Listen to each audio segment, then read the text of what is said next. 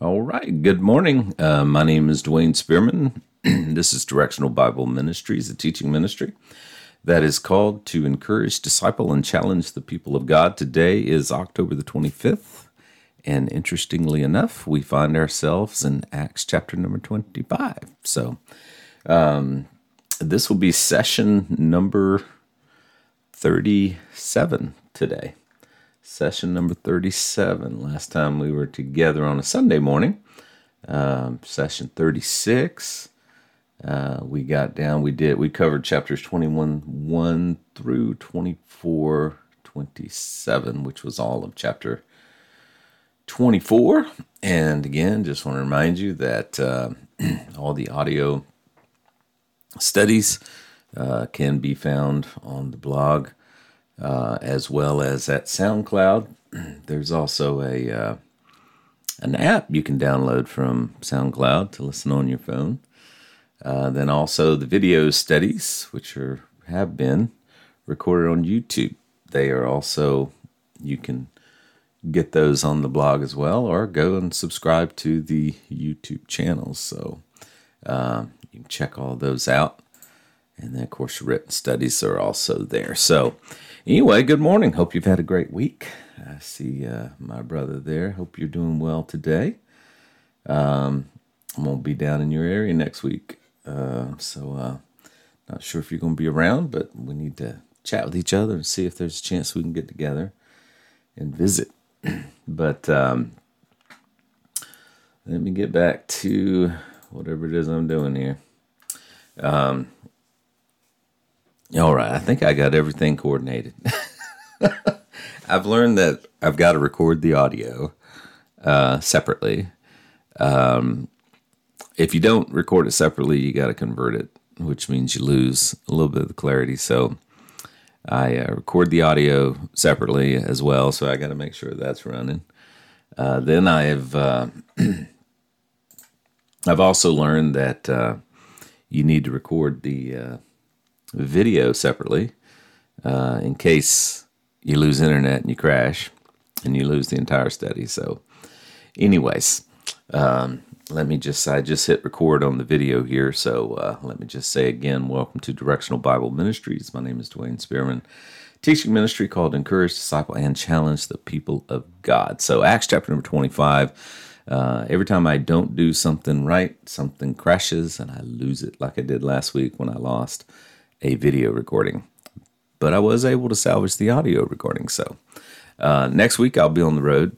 I'll be traveling a little bit, but I plan on uh, still doing everything every morning. Um, much more mobile, but uh, I do plan on doing it. It'll be the first time I've tried it, so let's see how it goes. I'm an early riser, so that doesn't bother me at all, and obviously doesn't bother you. So, um, that's great, brother. I will get in touch with you. So let's go ahead and talk about that. I'd love to catch up with you when I'm down there in the area next week. So, anyway, chapter number 25 of the book of Acts, chapter number 25. You remember in the book of Acts, pretty much Paul went to Jerusalem in chapter 21. So now we're all the way down in chapter number 25, and Paul as you know, he went into Jerusalem. It was prophesied by Agabus and others that uh, he would be arrested, he'd be accused of by the Jews. And it was the Jews, and make no mistake, it was the unbelieving Jews. Uh, you remember when he first came into Jerusalem and he met with James and the elders, there were believing Jews there. But they're not the one that accused him. They were the ones that were inquiring of him. Was he really teaching as they had heard? Against the law of Moses and circumcision and the customs. And so, you know, James told him as soon as they find out you're here, they're going to want to talk to you about that. But they're not the ones that accused him. The ones that accused him were the unbelieving Jews that followed him down from Ephesus. Um, they're the ones that, uh, as he was coming out of the temple or going into the temple, he was with the four that had made the Nazarite vow. They're the ones that stirred uh, the accusations against him. And then from that point forward, they kind of disappear, you know, and Paul ends up getting saved a few times by Lysias, you know, the Roman uh, captain. Um, and you know he's he he allows Paul to address the multitude, and you know they're away with him. They're wanting to kill him. Then he brings them before the council, you know, and then of course he stirs them up once he figure figures out one part is Pharisees, the other part is Sadducees, and uh, so anyway, he got the Republicans and the Democrats mad at each other. Uh, because the uh, I say that tongue in cheek. Um, the Pharisees uh, they believed in the resurrection, the afterlife, spirit world. The Sadducees did not, and uh, so he got them stirred up against each other. And at that that point forward, you have, I believe, the Sadducees making accusations against him because, and of course, their accusations really had nothing to do with Mosaic law or circumcision or customs. It had everything to do with that Paul was preaching the resurrection and they despised that message because if Christ indeed be risen from the dead, and you know they killed the Son of God, they just they you know they just threw away every Old Testament prophecy about the redemption and restoration of Israel. So that was a serious accusation to them. I think more so than the Mosaic Law and circumcision and customs. Um, and of course, Paul has already appeared. Um, you know, after the council, he appeared before Felix I think of the cat every time I I think of Felix. Um, but uh, anyway, Felix appeared for him, uh, governor of the province, and then of course he's replaced by Festus, and um, you know, and then Festus brings him before Agrippa, you know, and then it was under Agrippa that he said, you know what, I'm just appealing to Caesar. Uh, so, well, he appealed to Caesar under Festus, and then Agrippa verified it to Caesar you'll go. But uh, anyway, and then Paul makes his way to to Rome. So today we find ourselves in chapter number 25, verse number 1. Now, when Festus was come into the province after three days, he ascended from Caesarea to Jerusalem. You remember we talked about how um, while you always make aliyah, you're always going up to Jerusalem geographically. Um, but it's more of a spiritual word. Just everything is going up to Jerusalem, and then when you leave, you're going down. Uh, you're descending from Jerusalem. Then the high priest and the chief priests and the Jews informed him against Paul and besought him. So this is Porcius Festus. He's the one that replaced Felix. Historically, we've talked about how they were both just sitting on on a time bomb. The Jews were very difficult to deal with. Uh, Pilate knew that firsthand as well. They were they were just very uh, hard to control. They, uh, you know, they uh, they were hard to govern. Uh, I made a joke there. De Blasio's figured that out in New York City as well. Uh, but we know historically this was the beginning of an eruption that was going to take place, because after Felix, um, there was a, there was just a quick series of governors before the War of the Jews broke out in '66 after Felix came Festus, and then historically after Festus came Albinus, and then after Albinus came Florus. Uh, and of course, that ended with the War of the Jews, 66 through 73. And we know that because of the writings of Josephus. He details all of these, these events in his work called The Wars of the Jews or the History of the Destruction of Jerusalem that culminated in 70 AD uh, under Titus Vespasian, the Roman general. So all of this Festus and Felix here are setting on a ticking time bomb.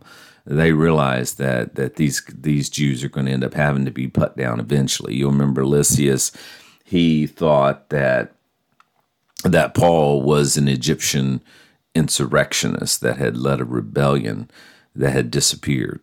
So it was not only on the minds of the governors; it was on the minds of the Roman um, soldiers as well. Uh, so this was a, a, time bomb for sure, and you'll remember that from Acts twenty twenty one when uh, Lysias thought that maybe he was the the one that was instigating this rebellion again, and that's why Lysias didn't initially let him go because he wanted to find out he he he wanted to find out what Paul was being accused of.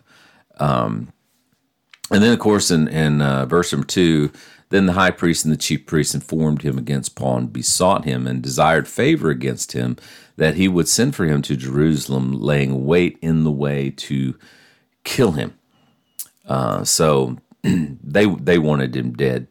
Um, But Festus answered that Paul should be kept in Caesarea, and that he himself would depart shortly thither.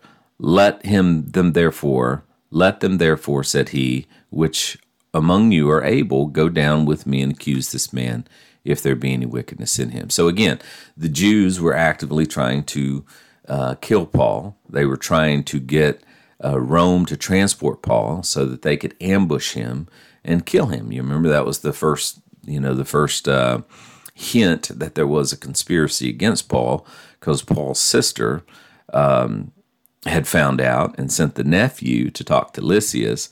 You know, they're going to ask you to bring him down, and on the way, 40 men have vowed that they're not going to eat or they're not going to drink until they've killed this man. So now they're imploring again, uh, trying to get get get him to let him go so that they could ambush them along the way and kill Paul. But Festus um, appears to be a little too too smart for that. And then in verse number six, and when he had tarried among them more than ten days, he went down unto Caesarea. Notice he went down into Caesarea, and the next day, sitting on the judgment seat, commanded Paul to be brought. Now, of course, that word judgment seat, uh, that's where we get the word bema there in, in 25 6. Um, you see here, let's see, it talks about the judgment seat. See, there's that word bema seat that we as believers, the body of Christ, will appear before. Uh, not so much to determine our salvation, but our rewards. Uh, excuse me. So we're going to appear before this uh, judgment seat one day. Not this one, but you know that's where we get the word. Uh, that's where judgment was handed down. Uh, so, he, and he commanded Paul to be brought. Um, of course, that judgment seat is talked about in 2 Corinthians 5.10, for we must all, uh, and as the preacher says in the original Greek, the word all means all, appear before the judgment seat of Christ. So it's the same word there, that everyone may receive the things done in his body according to that he hath done, whether it be good or bad.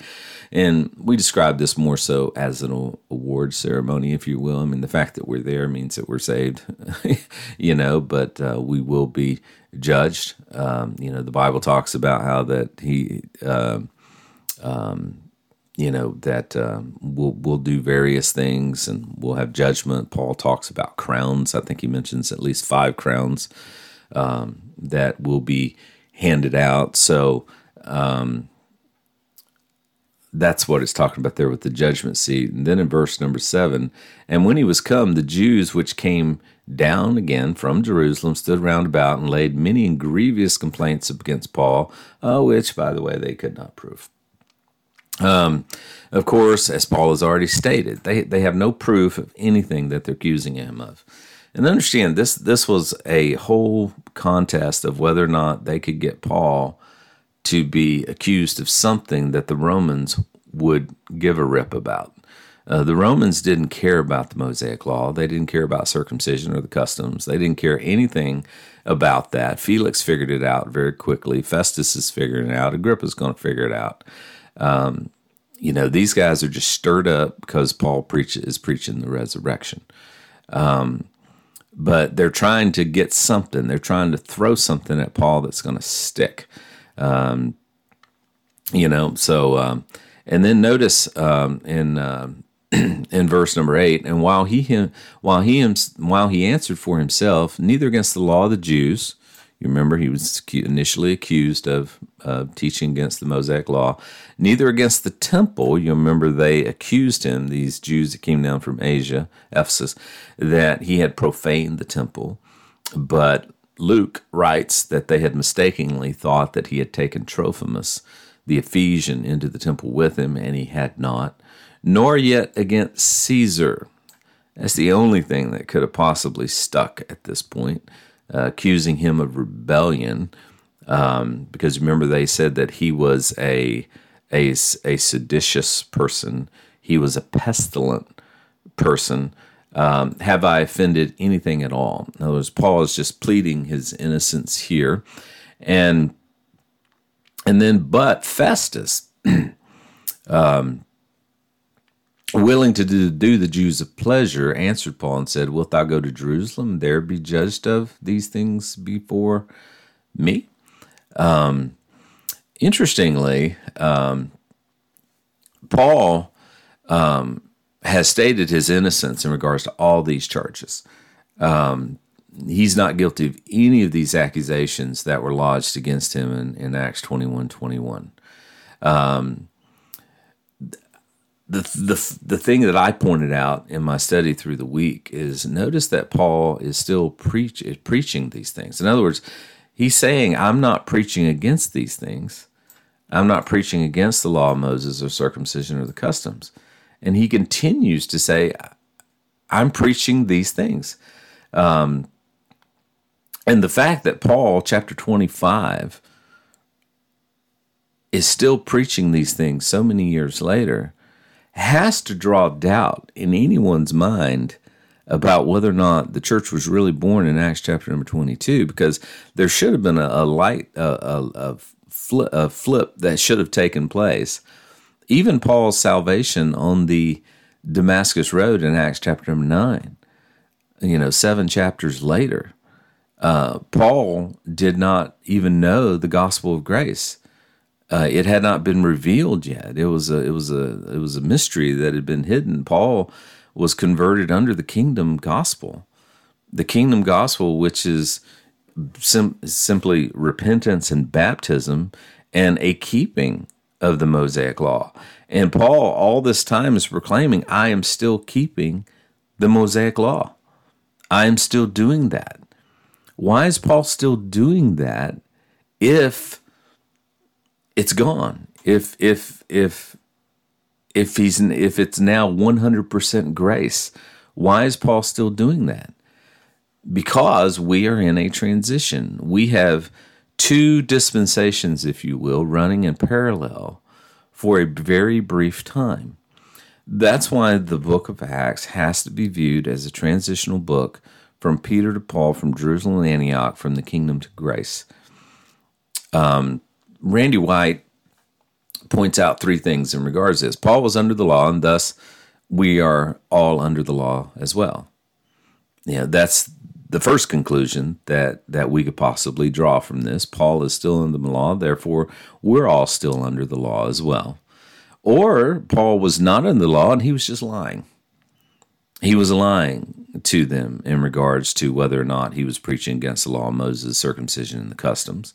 That's the only other conclusion you can draw. So Paul was either under the law, which is the foundation of a covenant theology, or Paul was lying at this point, or just maybe Paul was under the law because he was under the Jews, still living in a time when the kingdom was still being offered to the Jewish nation. And he was teaching a personal salvation from all sins outside the law of Moses according to the revealed mystery. So, in other words, Paul was preaching kingdom to Jews and grace to Gentiles. I mean, that's the only option I think that we can come up with. Either he was a liar or he was still under the law or something was going on. Something was running in parallel here. And that's where the whole mid acts argument comes from. That something is running along in parallel here we are Paul was in a unique period of transition in which Israel was slowly diminishing. It was slowly rejecting its king and its kingdom offer and and it was in a decline. And eventually Paul would be preaching only the grace gospel to the Gentiles. In other words, the rejection would be complete. And unfortunately, that rejection doesn't just happen overnight. That that rejection didn't happen in Acts chapter number 2. That rejection didn't happen at the crucifixion on the cross. Uh, the rejection was a slow God showing all long suffering, patience, and the the nation was just slowly rejecting it. This uh, this little graph that I put up last time really shows this diminishing here uh, as you know Israel's just slowly falling. Uh, in Romans, um, in Romans chapter eleven, verse number twelve, it says, "Now if the fall of them, who's them, the Jew, be the riches of the world." Then the diminishing of them, that's referring to the Jew, be the riches of the Gentiles, how much more their, the Jews, fullness. So it was a slow diminishing. The book of Acts has to be viewed as a slow transition that's taking place. Again, from Peter to Paul, from kingdom to grace, from Jerusalem to Antioch, um, and and then of course we're going to end up with the Pauline epistles, Romans through Philemon, where he is going back and forth at some points, especially First, Second Corinthians, uh, Galatians, uh, not uh, or Ephesians more so, where he's going back and forth between the Jews and the Gentiles, and you got to look at the personal pronouns there. Um, but that's the only way this can be viewed. Uh, so when Paul says, "Why well, he answered for himself, neither neither against the law of the Jews. I wasn't teaching against the law of the Jews. I wasn't teaching against the temple. As a matter of fact, I was keeping the law of the Jews by going to the temple to fulfill the Nazarite vow." And then he says in verse 9, But Festus, willing to do the Jews a pleasure, answered Paul and said, Wilt thou go to Jerusalem and there be judged of these things before me? The word but means that Festus knew that he was innocent, but still chose to do the Jews a favor and drag out the trial in Jerusalem. And again, why would Festus want to do this? Because of everything that was exploding around him. he was trying to appease the Jews for political gain. And then in verse 10, then said Paul, I stand at Caesar's judgment seat. Now, he wasn't standing for Caesar, but he was standing before Caesar's governmental authority in Festus. And he says, This is where I need to be judged. I don't need to go back to Jerusalem. To the Jews, I've done nothing wrong, as you very well know. So, Paul, knowing his rights as a Roman citizen, makes it clear that he did not want to be a part of Festus's political games and that Felix knew full well that he had done nothing wrong. Again, in actuality, Festus had nothing concrete that would demand that the trial continue. He was merely seeking political favor from the Jews. He was trying to keep his job. Uh, understand that Felix had just lost his to him in Acts 25 25, and when I found that he had committed nothing worthy of death, and he committed, he himself has appealed to Augustus. So we're going to see here, he found nothing wrong with him. And then Paul said, For if I be an offender, or if I've committed anything worthy of death, I refuse not to die. In other words, kill me if I'm guilty. But if there be none of these things whereof these accuse me, and these being the Jews, no man may deliver me unto them. I'm not going back to Jerusalem, is what Paul is saying. I appeal unto Caesar. So Paul readily admits that, that if he did something wrong, he's willing to pay for it. But if he did nothing wrong, which he knew full well that he had done nothing wrong, he said, I'm not going back to Jerusalem. I appeal my case to Caesar. So Paul knew full well what was going on. And again, only a Roman citizen could have done this. Paul knew his rights and Paul demanded them.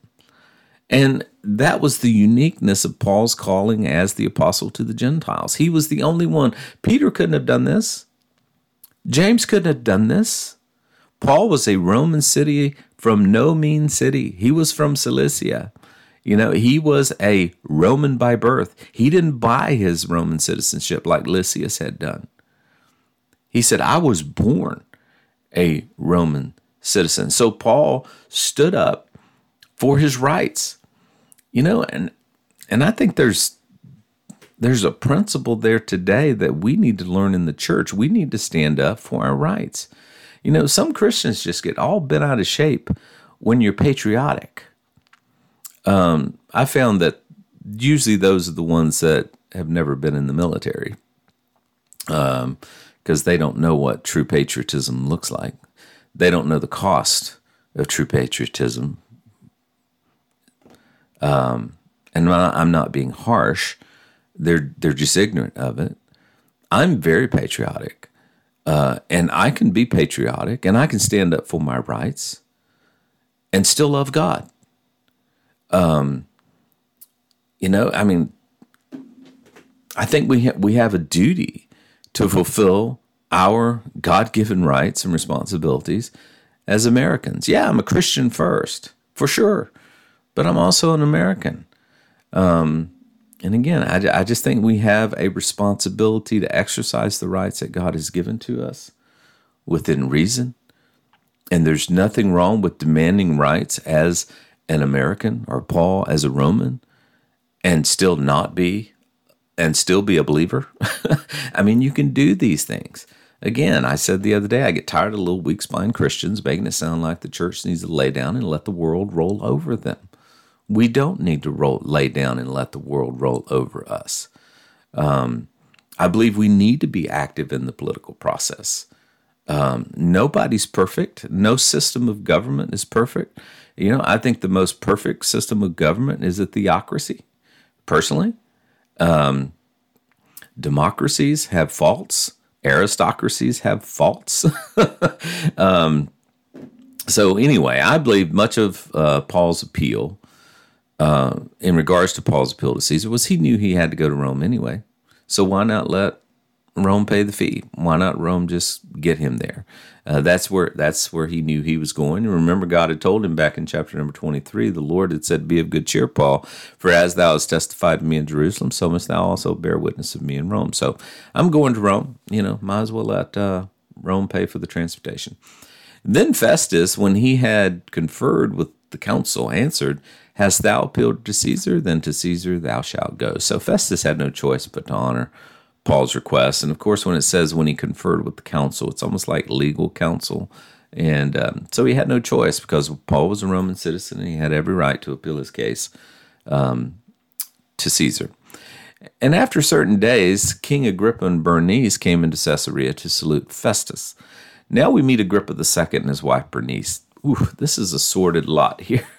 here, uh, Agrippa's father is the one that killed James the one that fell over dead when he gave not the glory to God, you remember in Acts chapter number 20.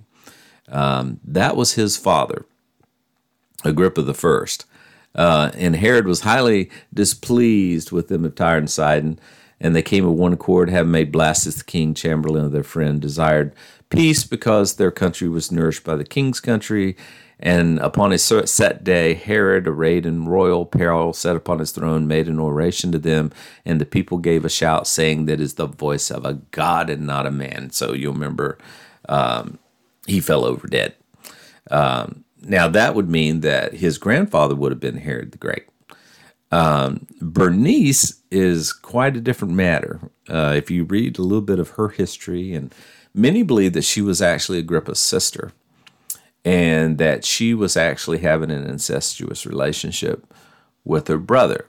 Now, there's nothing in the scripture that says that.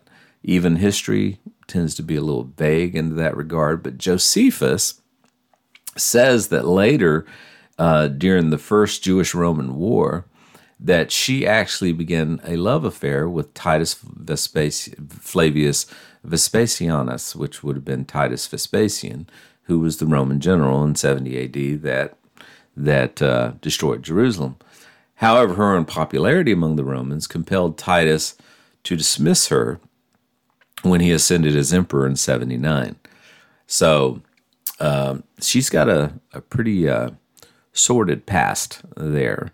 Uh, and then notice in verse um, number 14 um, and when they had been there many days, Festus declared Paul's cause unto King Herod, saying, this is this, there is a certain man that was left in bonds by Felix, about whom, when I was at Jerusalem, the chief priests and the elders and the Jews informed me, desiring to have judgment against him.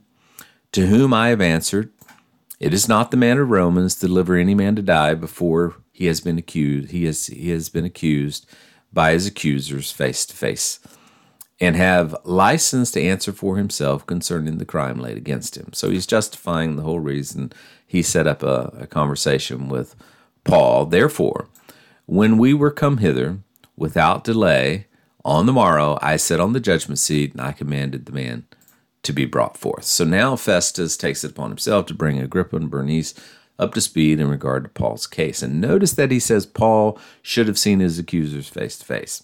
This never happened. His accusers were the Jews from Asia, from Ephesus, that accused him originally uh, back in chapter number I think it was chapter number 20, yeah, back in chapter number 21. Um, that never happened. And Paul pointed that out on several occasions. Those who were pressing the issue were merely those who did not like Paul because his message in regards to the resurrection. And this would have been Sadducees. And the implications that came from that, and they wanted him to, to be destroyed. These were the ones making the the uh, the accusations against Paul. Um, and then notice in verse 18, against whom, when the accuser stood up, they brought none accusations of such things as I supposed. In other words, they didn't bring anything that Roman law would care about, but they had questions against him in regards to their own superstition and of one Jesus that was dead, whom Paul affirmed to be alive. Bingo. Festus had read very clearly um, what was going on there. Um, in other words, Paul was not accused of anything that the Romans uh, would have cared about. Instead, he, just like Felix, saw that the accusations had nothing to do with the laws of the Rome and everything to do with Jewish superstition. Um, again, the Jews were merely upset that Paul preached the resurrection. Remember that when we spoke of this earlier, the meaning of the word superstition means belief in the spirit world. Um, and of course, that angered the Sadducees because they did not believe in the spirit world. And then notice in verse number 20, and because I doubted of such manner of questions, I asked him whether he would go back to Jerusalem and there be judged of these matters. But when Paul had appealed to be reserved unto the hearing of Augustus, I commanded him to be kept till I might send him to Caesar. Then Agrippa said to Festus, I would also hear the man myself tomorrow. Now, notice Festus had roused Agrippa's curiosity, and he wanted to question this Paul guy as well. And then notice, and on the morrow, when Agrippa was come and Bernice with great pomp and entered into the place of hearing, and the chief captains and the principal principal men of the city and Festus Festus's commandment, Paul was brought forth. So now Paul is brought to stand before Agrippa. And Festus said, King Agrippa, all men which are present with us, ye see this man, about whom all the multitude, multitude of the Jews have dealt with me, both at Jerusalem, also here, crying that he ought not to live any longer. And when I found that he had committed nothing worthy of death, and that he himself had appealed to Augustus, I have determined to send him of whom I have no certain thing to write unto my Lord. Notes, I, but I don't have a reason to send him to uh, Caesar because if I write that it's all about their superstition, uh, I can't do that. Wherefore, I have brought him forth before you, specifically before you, O King Agrippa, that after examination I might have something to write. So Festus makes it pretty clear that he can find nothing to charge Paul with and that he has nothing to write in regards to the case going forward to Caesar. So then he implores Agrippa, you come up with something. You come up with something that I can write because, you know, I can't write anything about the superstition of the Jews, what they're accusing him of, resurrection, that kind of stuff. In other words, you're going to have to nail Paul for insurrection, sedition against Rome. Uh, you remember Jesus, he wants to be the king. You know, uh, you've got to come up with something um, for me to write. And remember that Paul Paul had been given the option to go back to Jerusalem, but he wasn't going back there. For it seemeth to me unreasonable to send a prisoner and not withal signify the crimes that have been laid against him. So it seems that the entire purpose of this questioning was to find something to write to Caesar in regards to Paul, what he was appealing about. It would certainly be strange to have a man standing before uh, you appealing a charge that was never leveled against him. Why are you here? I don't know. I'm sure Festus knew that he would not that would not reflect positively on his resume. Again, the whole thing was a joke. But God was using, listen to this, God was using the stupidity of man to do his will in Paul's life to get the gospel to Rome, the capital of the Gentile world at that time. And then chapter number 26, we break into. Man, we are humming through the book of Acts. Uh, I don't know where I'm going to go next. Uh, if you uh, you guys have some, uh, I'm thinking Galatians maybe, um, but um, let me know. Um, then chapter number 26, verse 1. Then Agrippa said to Paul, Thou art permitted to speak for thyself. Then Paul stretched forth the hand. In other words, he waved, uh, you know, to get the people's attention that he was getting ready to speak. Um, and he answered for himself, I think myself happy, King Agrippa, because I shall answer for myself this day before thee, uh, touching all things whereof I am accused of the Jews. Especially because I know you. You're an expert in all customs and questions which are among the Jews. Wherefore I beseech thee to hear me patiently. So notice Paul, he begins to speak for himself as requested, and notice that he acknowledges that Agrippa was an expert in all customs and questions which are among the Jews. Why would why would he think that of of um, of Agrippa? Well, the Herodian dynasty the Herodian dynasty were Edomites. Um, Edomites were the descendants of Esau. Uh, that's a kicker, isn't it? Uh, they were descendants of of Esau, um, which means they were technically brothers, the descendants of Jacob and Esau.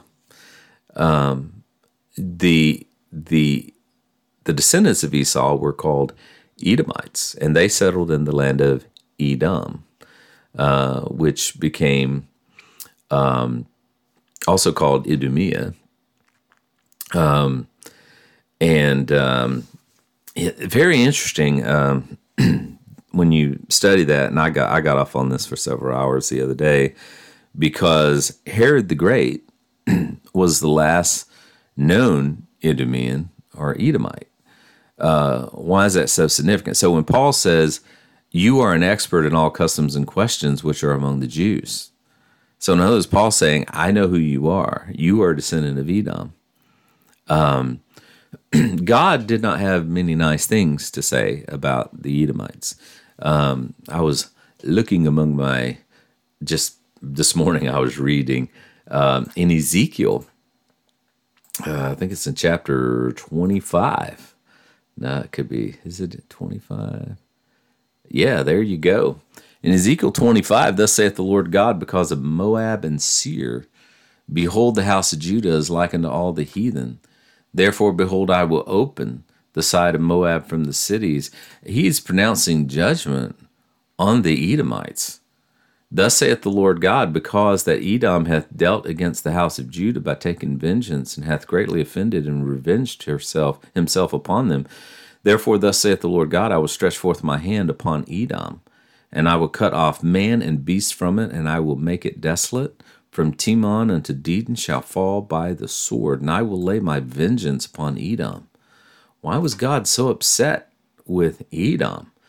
Um, well, if you look over in uh, the little uh, book of Obadiah, just one little chapter there, the vision of Obadiah, thus saith the Lord God concerning Edom I have heard a rumor from the Lord, and an ambassador is sent among the heathen. Arise ye, and let us rise up against her in battle.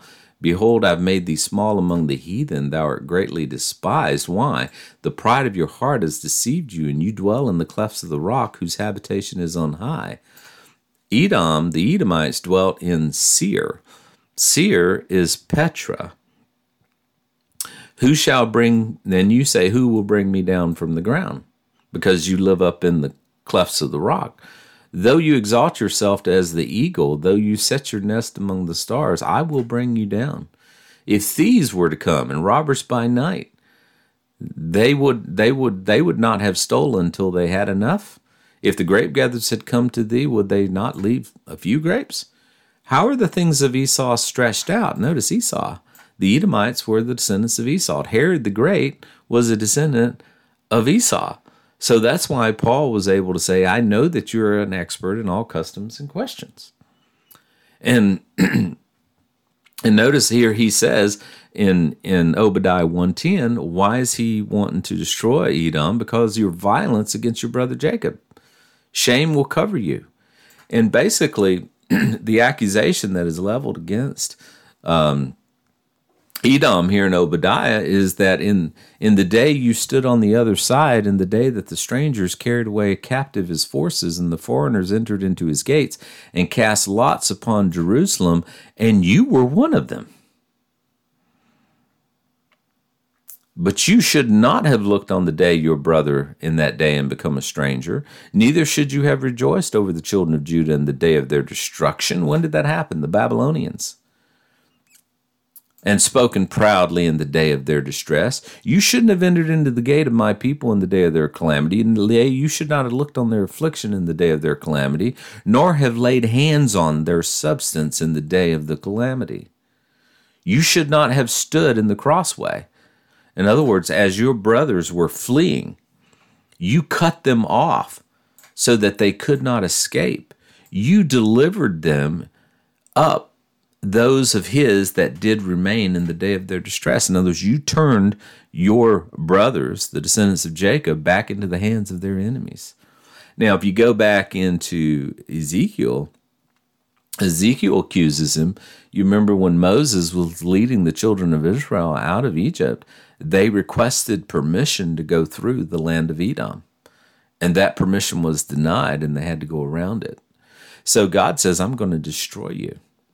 And of course, God did. And then I find it interesting, you know, that Herod, the one that came after the baby Jesus, was the last known Idumean. Then I also find it interesting that in the book of Revelation, it says that the Jews will flee to the rock city of Petra to find safety. Why? Because it's empty. because God got rid of them just like he prophesied he would in Ezekiel and in the book of Obadiah. So that's why he knew that Herod was an expert in all things that was uh, was about the Jews. Um, the Herodian dynasty was Edomites. Um, and then notice Paul says, My manner of life from my youth, which was at first among my own nation at Jerusalem, know all the Jews. They all know who I am. They all know that I was born and raised among them. Um, they all know that I was educated. I was a Pharisee. I sat at the feet of Gamaliel. Uh, they knew me from the beginning. If they would testify about it, that after the strictest sect of our, of our religion I lived, I was a Pharisee, man. I was a legalist. I stuck to the Torah. I was first among my nation and known by the Jews. Um, studied at the feet of Gamaliel. And then in verse 6, and now I stand and I'm judged for the hope of the promise made of God to our fathers. There he goes again. He's talking about that resurrection. He's talking about that coming Messiah uh, unto which promise our 12 tribes instantly serving God day and night hope to come, and it finally did come, for which hope's sake, King Agrippa, I'm accused of the Jews. In other words, I'm being accused of believing the prophecies that pointed toward this Messiah that we hoped and beyond hope would come by looking at these promises. So I'm standing here being judged for that. So he's making it clear that the only reason he's standing there is because he preached the resurrection, because he believed that Jesus was who Jesus claimed to be. It wasn't about Mosaic law or circumcision or customs. That wasn't why he was standing there. And even if it was, um, he wouldn't have cared. Understand that none of this was had anything to do with Rome. Nothing that Rome would have been interested in. He also points out that the Christ that Christ was the fulfillment of all of the promises that were given to the nation. And Jesus was. When you look back in the Old Testament, it points to Jesus. All of the prophecies about in the Old Testament point to their fulfillment in Jesus. That he would come, that he would offer the kingdom, the kingdom would be accepted. You know, that's what should have happened. You know but of course christ was rejected and he was crucified but that had to happen. And you know i mean he had you know we look at hebrews chapter number 9 christ had to be crucified before the sins that were committed under the old testament could be could be uh, what's the word that he used there? Uh, could be remitted uh, before the new covenant could be instituted. In other words, Christ had to die on the cross. So the rejection of the kingdom cannot be said to be the rejection of Christ on or the crucifixion.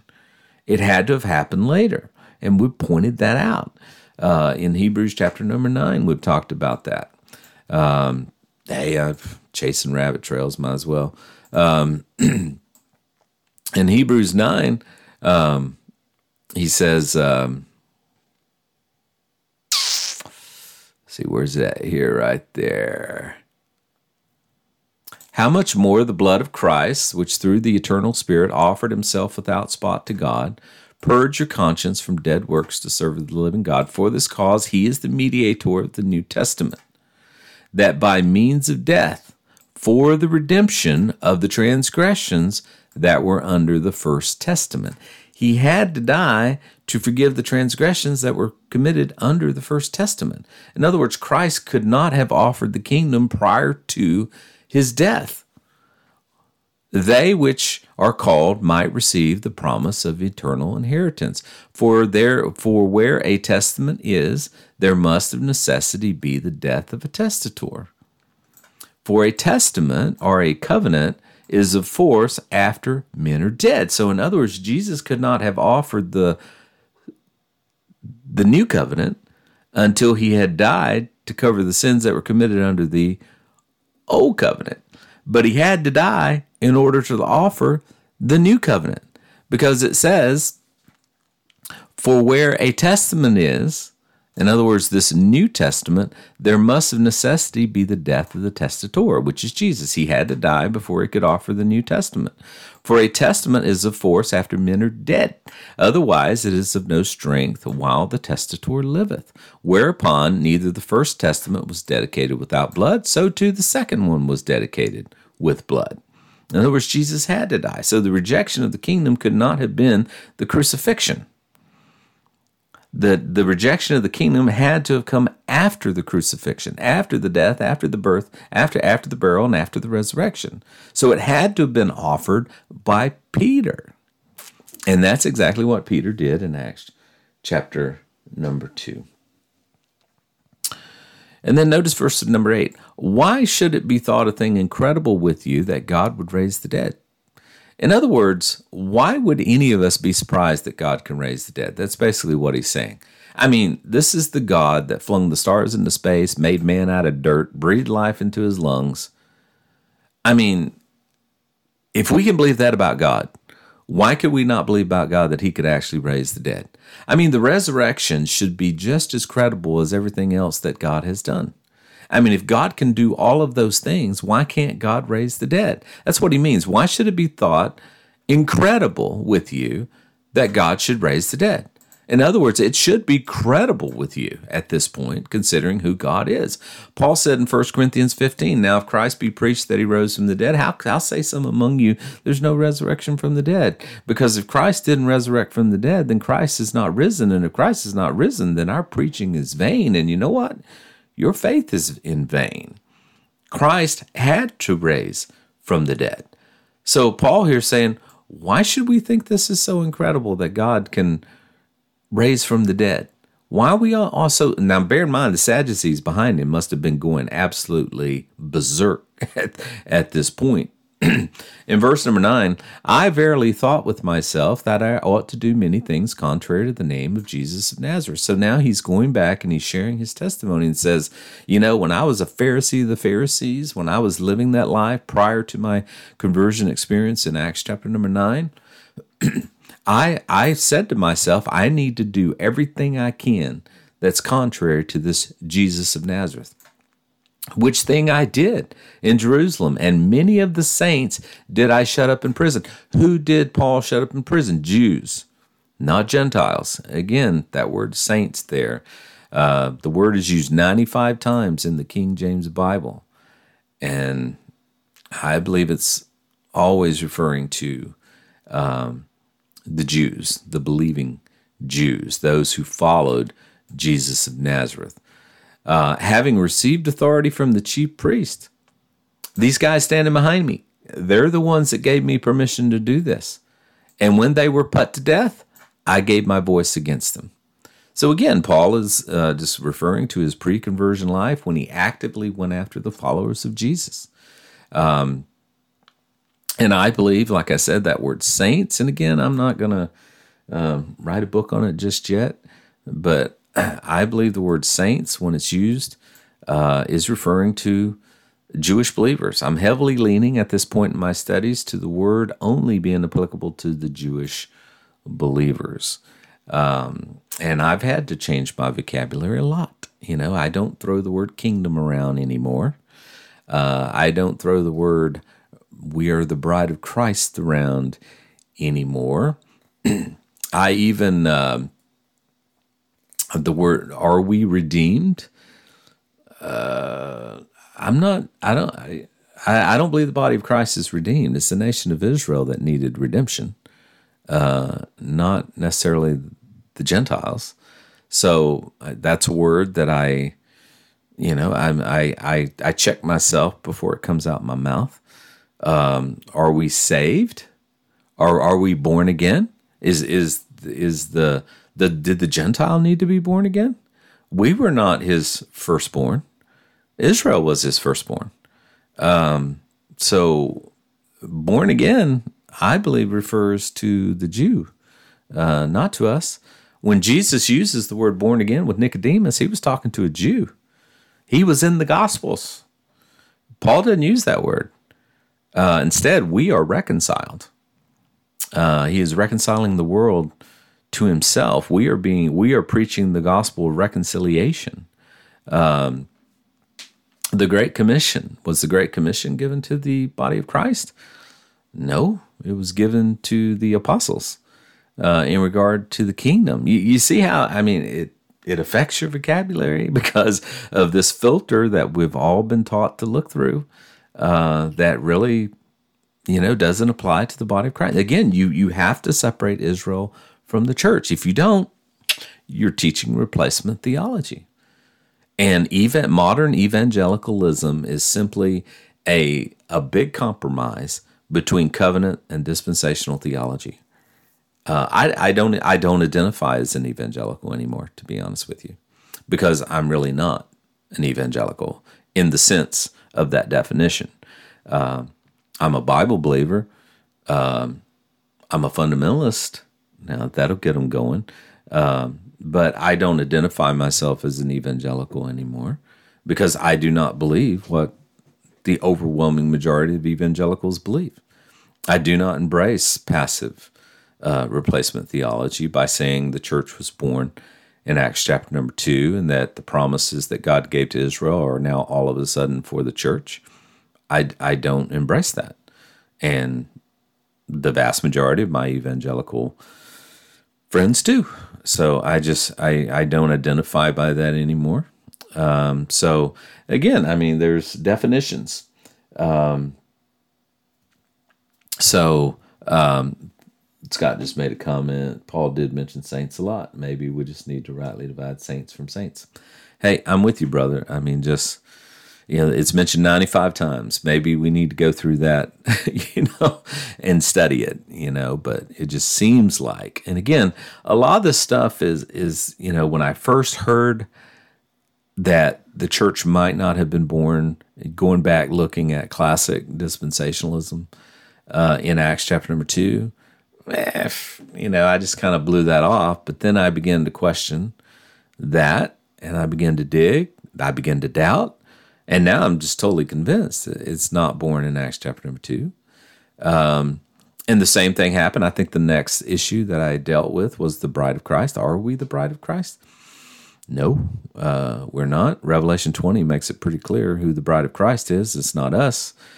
Yet we'll take a comparison that Paul made between the church and a bride and say, ah, ha, ha, we're the bride of Christ. No, that was just a comparison between Christ and the and the church. That doesn't make us his bride. Uh, Christ, uh, God has betrothed himself to Israel, not to us. Um, again, and saints is at that point where I'm beginning to dig, dig, dig a little deeper, and I'm beginning to question um, if every time that word is used, is it referring to the body or is it referring to the Jews? Is it referring to both? Is it either or? I, you know, I I don't know. I got to go down that road still. Uh, but uh, but I'm cautious with the word because in Corinthians, I mean, Paul says, "Under the church of God which is at Corinth, to them that are sanctified in Christ Jesus, called to be saints, with all that in every place call upon the name of the Lord Jesus Christ." So he seems to be making a distinction between the saints and with everybody else that calls upon the name of the Lord Jesus Christ, both theirs and ours. Theirs and ours. Who's theirs and who's ours? Is that Jew, Gentile? Um, again, I mean, these verses need to be looked at. Second Corinthians uh, 1 1, Paul, an apostle by the will of God, Timothy, our brother, unto the church of God, which is at Corinth, to all the saints which are in Achaia, grace to you and peace from God our Father. So, you know, when he says, uh, unto the church of God which is at Corinth, with all the saints that are in Achaia. So why is it the church of God in Corinth, but there's saints over in Achaia? I mean, it just seems like Paul is making a distinction between the two. In Ephesians 1, Paul, an apostle of Jesus Christ by the will of God to the saints which are at Ephesus, and we know that the Ephesian church was a Jewish church, and to the faithful in Christ Jesus. So he's making it sound like the faithful in Christ Jesus aren't saints, at least in that context. In Galatians uh, 1 1 through 3, Paul, an apostle, not of men, neither by man, but by Jesus Christ and God the Father who raised him from the dead, and all the brethren that are with me unto the Galatians, uh, unto the churches of Galatia. Notice he doesn't use the word saints when he's writing to Galatians, to the Galatians. Why? Because it wasn't a Jewish fellowship. You know, again, you know, Galatians is probably where I'm going to go next in my study. But again, I think, yeah, uh, Scott just mentioned we're biblicist. I'm a biblicist. I'm, I'm just, I'm not going to follow along just because that's what I've always done. You know, um, I was talking to somebody just yesterday, a seminary student here at Liberty, and I said, Show me in the New Testament the word bride of Christ. Show it to me. You know? Yeah. You know, of course, it's not there. And they want to go to Ephesians and they want to point to that comparison that Paul made between uh, Christ and his church, you know, but that doesn't make the church the bride of Christ. I mean, you would have to null and void much of the Old Testament and clearly what was said in Revelation chapter number 20. Um, heck, why not? This will be my final note and then we're done, I promise. Um, let's see, is this where it is? Thrones, was it in 20? Maybe it's in 21. Uh, and I saw a new heaven and a new earth. First heavens passed away, there was no more sea. I, John, saw the holy city. Notice, and I, John, saw the holy city, the new Jerusalem, coming down from God out of heaven, prepared as a bride adorned for her husband. You know, who's that talking about there? Who is the new Jerusalem here? Who's this bride that's adorned for her husband? Well, I mean, if you understand that the Hebrew epistles, Hebrews through Revelation, was written to the Jew, I, I don't think that's talking about uh, uh, the body of Christ. I the the New Jerusalem, the New Jerusalem is the bride that's adorned for her husband. Are we the New Jerusalem? No, we're not even the Old Jerusalem. we're not Jewish. We're not part of the tribes. Um, again, so I I have to check my vocabulary. Like uh, Scott said, I'm a biblicist. How's that? I'm a biblicist. I believe what the Bible says, and the Bible says that I'll go with it. But if you're just getting it out of some theology book and you know um, Theo 305 in seminary, I, I'm just not going to go with that anymore. So, anyway, I think we wrapped up our study there. Uh, it's been uh, it's been just an absolute pleasure to be with you guys again. God bless you. I know I'm only talking to Scott at the moment, but uh, I'm assuming other people. I know other people will be watching, and things are working out. Publishing on uh, on uh, YouTube. Matter of fact, um, more people see it on YouTube because uh, anybody can see it on YouTube as compared to Facebook.